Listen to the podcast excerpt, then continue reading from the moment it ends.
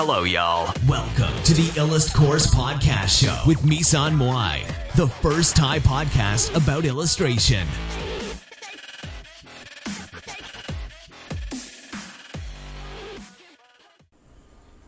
วันนี้เนี่ยขึ้นต้นด้วยหัวข้อที่น่าสนใจนะคะก็คือทำงานออกมาเท่าไหร่ก็ไม่โดนอาจจะไม่ใช่คุณไม่เก่งนะคะ ก็คือจริงๆเนี่ยหลาย ๆ คนก็อาจจะสงสัยนะคะ ว่าเฮ้ยเรา ไม่เก่งหรือเปล่าวะทำไมทำงานออกมาทีไรเนี่ย ไม่เอ๊ะไม่เห็นโดนคนเลย ไม่เห็นมีใครมาชอบงานเราเลยอะไรอย่างเงี้ยนะคะ จริงๆแล้วเนี่ยมันอาจจะแบบไม่ได้คุณไม่เก่งนะคะ แต่ว่าคุณอาจจะอยู่ผิดที่นะคะ วิธีการนำเสนอของคุณเนี่ย มันอาจจะยังไม่โดนคนทั่วไปนะคะ แล้วก็รูปสวยๆบนอินเทอร์เน็ตมันบนโลกอินเทอร์เน็ตเนี่ยมันเยอะนะคะ คนเก่งๆเนี่ย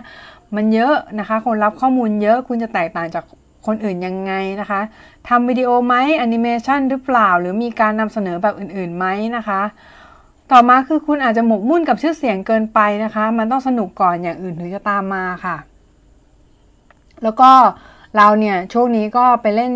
TikTok นะคะ ก็คือเหมือนกับไปใช้โซเชียลที่ TikTok เพราะว่าคือมันเป็น format วิดีโอเป็น format ใหม่ ซึ่งเป็น format ที่เป็นวิดีโอสั้นนะคะ ซึ่งมันก็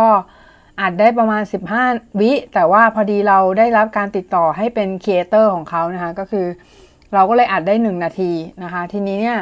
เราเชื่อว่า TikTok น่าจะมีแผนในการให้คนทั่วธรรมดาคนธรรมดาทั่วไปอัดได้ 1 นาทีเหมือนกัน แต่เขาอาจจะยังทดสอบกับกลุ่มทดสอบอยู่นะคะ เชื่อว่าอย่างนั้นนะคะ ทีนี้ ถ้าใครสงสัยว่า TikTok เนี่ยเป็นแอปตลาดล่างนะคะ ติดตามข่าวด้วย TikTok เนี่ยเป็นสตาร์ทอัพระดับยูนิคอนนะคะแซงหน้า Uber ไปแล้ว มูลค่าบริษัท 2.4 ล้านล้านเหรียญถ้าใครไม่เคยลองใช้แล้วเจอของดีในนั้นจริงๆเนี่ยมีหลายไอเดียหลายอย่างที่เราได้มาจากตรงนั้นนะคะ พูดแบบตรงๆเลยก็คือลองเล่นคุณจนถึงขั้นเจอของดีหรือยังนะคะ แล้วก็ตอนนี้เนี่ยก็นานนันทีจะบ่นนะคะ กล้าบ่นมากเลย เพราะว่าทนไม่ไหวแล้วเพียเฟสนะคะ ก็เพียเฟสเนี่ย ตรงที่ ตอนนี้เนี่ย ถ้าใครฟังข่าวฟังอะไรจากใครมาเนี่ย ก็คือให้วิเคราะห์ด้วยนะคะ วิเคราะห์วิเคราะห์ด้วยก่อนที่จะเชื่ออะไรบางอย่างลงไปเนี่ย คืออนาคตเนี่ยมันก็เห็นเห็นอยู่นะคะ แต่มันก็ไม่แน่ ถ้าถ้าเฟสเนี่ยยังมีใจที่จะช่วยฝั่งครีเอเตอร์บ้างจริง ๆ เนี่ยนะคะแล้วเฟสจะไม่ทำอะไรเลยหรือเปล่านะคะครีเอเตอร์จะหนีหลายคนแล้วนะคะ เพียนะเพียนะนะ สร้างคอนเทนต์เหนื่อยแล้วยังต้องจ่ายค่าโฆษณาดันตัวเองด้วยนะคะ ตอนนี้ก็เลยไม่เอานะคะ ขอบายก่อนช่วงนี้ค่าโฆษณาแพงแถมโฆษณาเฟซนะยากด้วยนะคะ ต้องมานั่งเรียนรู้อะไรก็ไม่รู้นะคะ ปวดตับมากเลยนะคะ โง่โง่เรื่องนี้มากเลย เพราะลงทุนโฆษณาทีไรเนี่ยขาดทุนทุกทีเลยนะคะ ก็ต้องขอบ่นในนี้ก่อนเผื่อจะไปถึงเฟซ reach ศูนย์เปอร์เซ็นต์เนี่ยโพสอะไรไปเรื่อยๆ ก็เหมือนเทน้ำลงทรายนะคะ ยังไงก็จะให้เราซื้อโฆษณา YouTube วิวน้อยอย่างดีนะคะ เพราะมันมี SEO นะคะ มี Organic Reach เรื่อยๆนะคะ แล้วเราดันเป็นประเภทพวกเป็นพวกไม่ชอบซื้อโฆษณานะคะ ที่ผ่านมาเลยทำเท่าที่จำเป็นนะคะ ถ้าเราอยากสร้างคอนเทนต์แล้วมันไม่ฮิตก็ต้องทำใจว่าโดนฝังกลบใน feed แน่นอนนะคะ ล่าสุดเนี่ยมีเพื่อนโดนแบนไอดีโฆษณานะคะ คืออุทธรณ์ก็ไม่ผ่านไม่ได้ว่าอะไรตรงนี้นะคะ แต่แค่แค่รู้สึกว่าไม่ว่าที่ไหนก็อารยธรรมหายได้หมดนะคะ ถ้าหากพังพลาดน่ากลัวมากนะคะ เราคนหนึ่งที่จะไม่ฝากอนาคตไว้ที่เฟซนะคะ ขอกระจายไว้หลาย ๆ ที่ดีกว่าเซฟตัวเองนะคะ คือ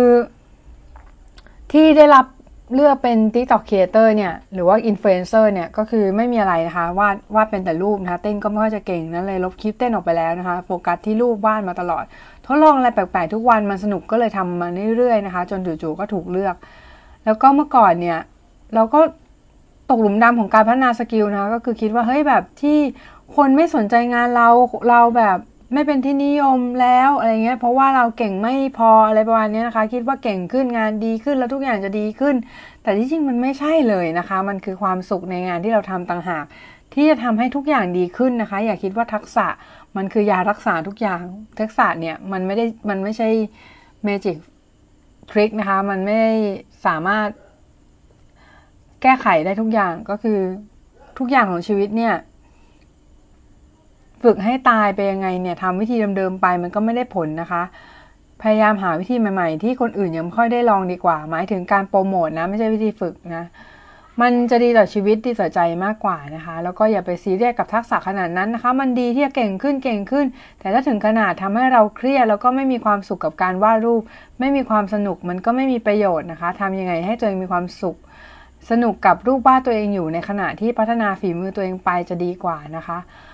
เมื่อวานสัมภาษณ์เล็กซี่จากวง Squish Biologist นะคะ เขาบอกว่าการที่นำงานที่ชอบมาหาเงินเนี่ย มันจะมีแรงกดดัน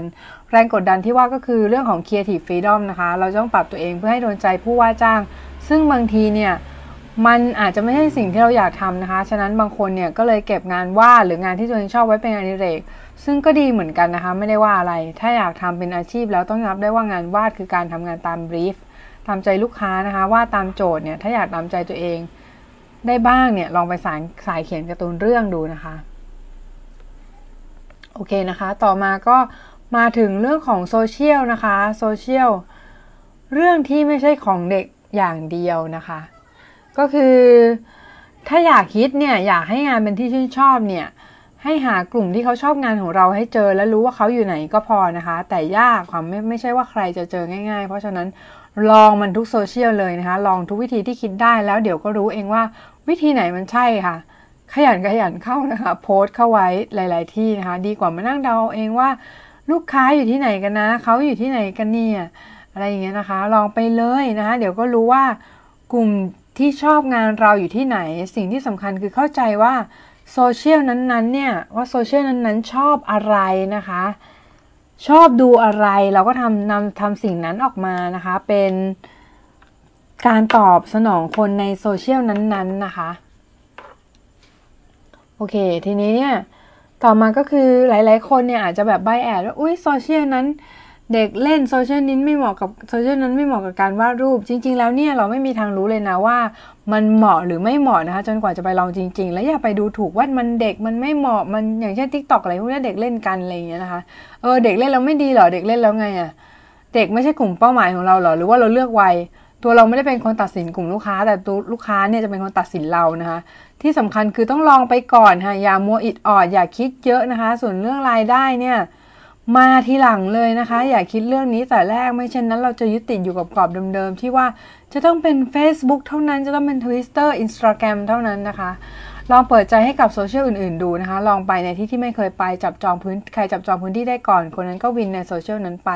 ขึ้นอยู่ที่ความเร็วด้วยนะคะ แล้วก็ความขยันด้วยส่วนหนึ่งยิ่งขยันมากลงบ่อยๆ คนก็จะจำได้ไปเองนะคะ ถ้าคุณบอกว่าโซเชียลเป็นเรื่องของเด็กๆนะคะ ลองลบทบทวนดูใหม่นะคะโซเชียลมันสำหรับทุกคนนะคะ อยู่ที่ว่าใครจะไปก่อน ยิ่งช้ายิ่งยากจริงๆนะคะ นาทีนี้เราพิสูจน์มาแล้วว่าช้าเรายากมากๆในหลายโซเชียลใครช้านะคะลงมือช้ายึดติดกับกรอบเดิมๆว่าต้องดังในเฟซต้องดังในโลกออฟไลน์ ดังเฉพาะกลุ่มอะไรก็ตามเนี่ย รู้ตัวอีกทีจะไม่ทันนะคะ อย่าลืมว่าใครเร็วใครขยันคนนั้นก็วินไปแต่ทำว่าเราวินกันไปเพื่ออะไรสุดท้ายก็เพื่อจะสร้างรายได้ที่สามารถเลี้ยงตัวเองได้หลายๆคนอาจจะคิดว่าเฮ้ยพูดอย่างนี้เลยเหรอเออใช่พูดอย่างนี้เลยนะคะเราพูดตรงๆพูดเรื่องจริงไม่อ้อมค้อมนะคะเพราะว่าเราโตแล้ว แก่แล้วตอนนี้อายุสามหกแล้วนะคะเรารู้ว่าโลกนี้มันเป็นยังไงมามากพอแล้วเบื่อหน่ายที่จะต้องพูดจาอ้อมค้อมนะคะเพราะฉะนั้นเราอยากให้ทุกคนอยู่ได้จริง ๆ เราจะไม่พูดจาอะไรที่มันอ้อมนะคะ เพราะมันไม่เป็นประโยชน์ต่อทุกคนเลยค่ะ สำหรับวันนี้ก็เป็นพอดคาสต์สั้น ๆ นะคะ ขอให้ทุกคนโชคดีนะคะ แล้วก็อย่าลืมลงมือทำกันนะคะ สวัสดีค่ะพีช